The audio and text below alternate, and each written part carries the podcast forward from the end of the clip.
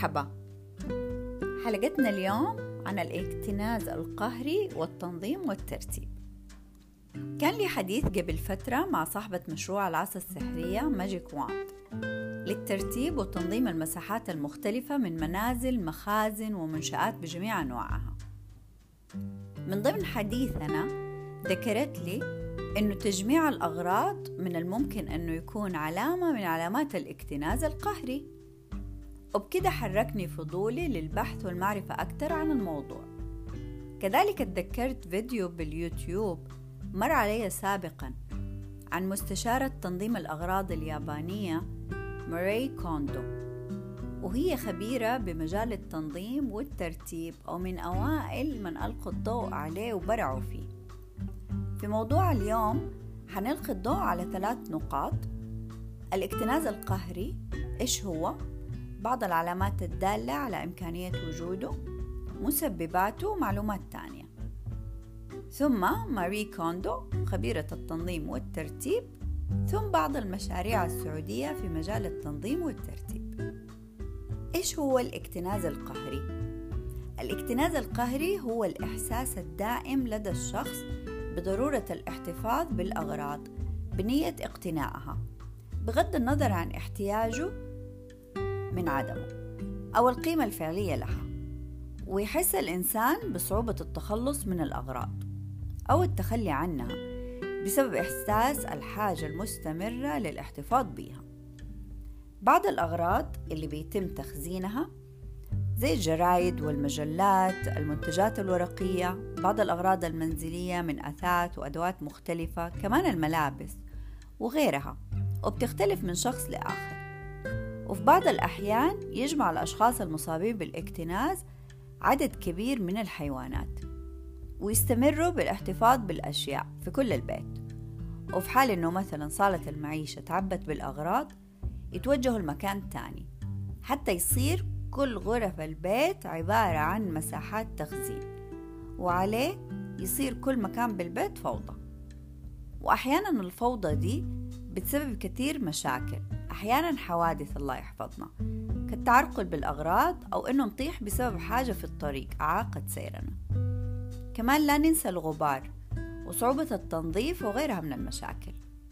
بعض حالات الاكتناز تكون شديدة جدا وبعضها تكون خفيفة. الخفيفة غالبا ما لها تأثير مضر، لكن تحتاج للتنظيم حتى لا تتحول لمشكلة. بعض الأشخاص اللي يعانوا من الاكتناز القهري هم في الحقيقة ما يشوفوا إنها مشكلة تحتاج لحل، وفي بعض الحالات المتقدمة ما يشوفوا إنهم بحاجة لعلاج، وعليه لما يستوعبوا ويواجهوا نفسهم حيبدأوا يفهموا وممكن يبحثوا عن حلول لها ويحاولوا يغيروا من سلوكياتهم، وعلى أساس التغيير ده هيتمتعوا بمساحات واسعة ونظيفة وأكيد منظمة.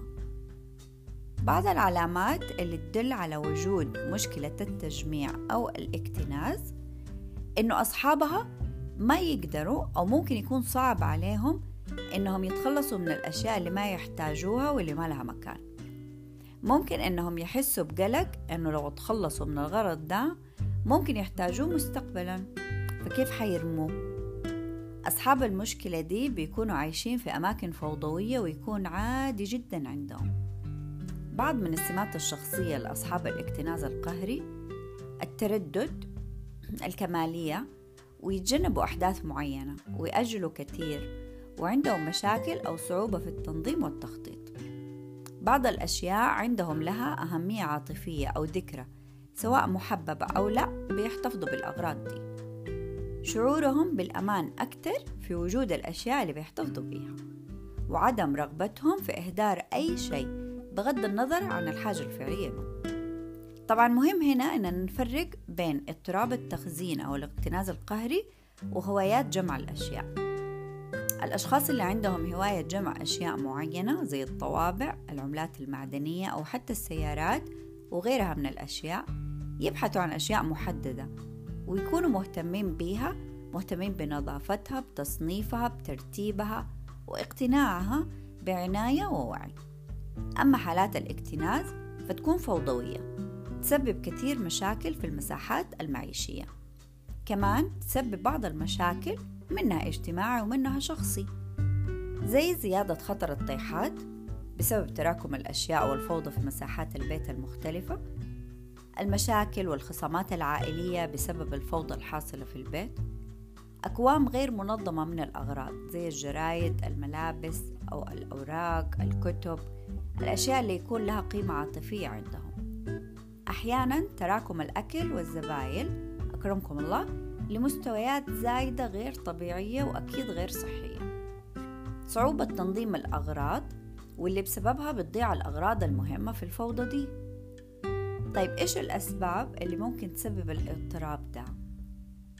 ممكن يكون عامل وراثي أو إصابة في الدماغ ممكن تؤدي للحاجة لإنقاذ الأشياء وبالتالي تجميعها، وجود حدث سبب صدمة في حياة الشخص اللي عنده الاضطراب، وممكن يكون بعض الاضطرابات العقلية زي الاكتئاب أو اضطراب الوسواس القهري، الله يحفظنا، عادات الشراء اللي ما يمكن السيطرة عليها اللي هي إدمان الشراء أو الشوبهوليك.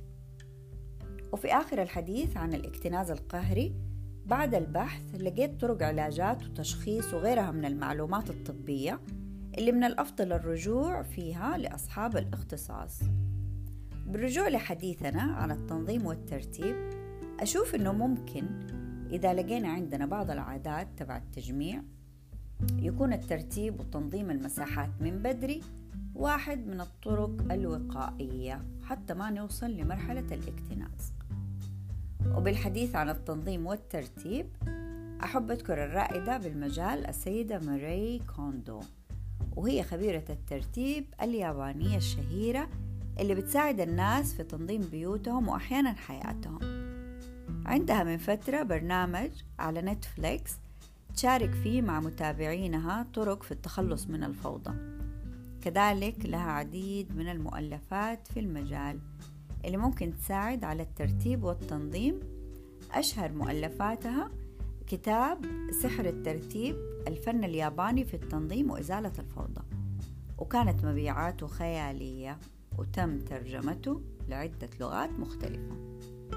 في كتابها اتكلمت عن خطة من خمس قواعد تمكن القارئ من الترتيب والتنظيم، وهي كالتالي: تحديد الأشياء اللي لازم نحتفظ بيها، ونتخلص من الأشياء اللي ما نحتاج لها مهما كنا متعلقين بيها، نرتب أغراضنا في فئات ونخلي كل فئة في مكان واحد، بعد كده نعطي أغراضنا اللي نبغى نتخلص منها حب وتقدير قبل ما نتخلص منها.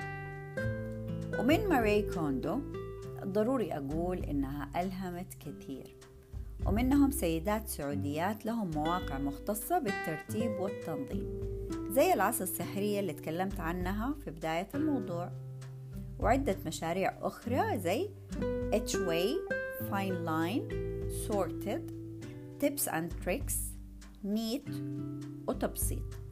حقيقة طلعت على مواقعهم وكانت بالفعل جميلة ومشرفة وفيها بعض من أعمالهم كذلك. أتمنى لهم يا رب كل النجاح والتوفيق في مجالهم.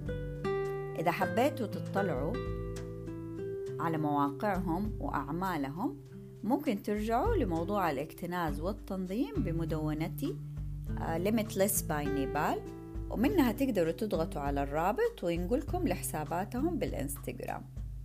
وزي ما اتفقنا هنختم بشكل مختلف كل مرة. أحب أنه كل أحد بيسمعني يفكر في وضعه، هل عنده مشكلة بالتجميع؟ وكيف حيتخلص من المشكلة دي ويعالجها حتى يوصل لمرحلة ترتيب وتنظيم وما يوصل لمرحلة اكتناز قهري؟ وأخيرا كنت معكم أنا نيفال في قناة بودكاست حيث لا نهاية. دمتم بود.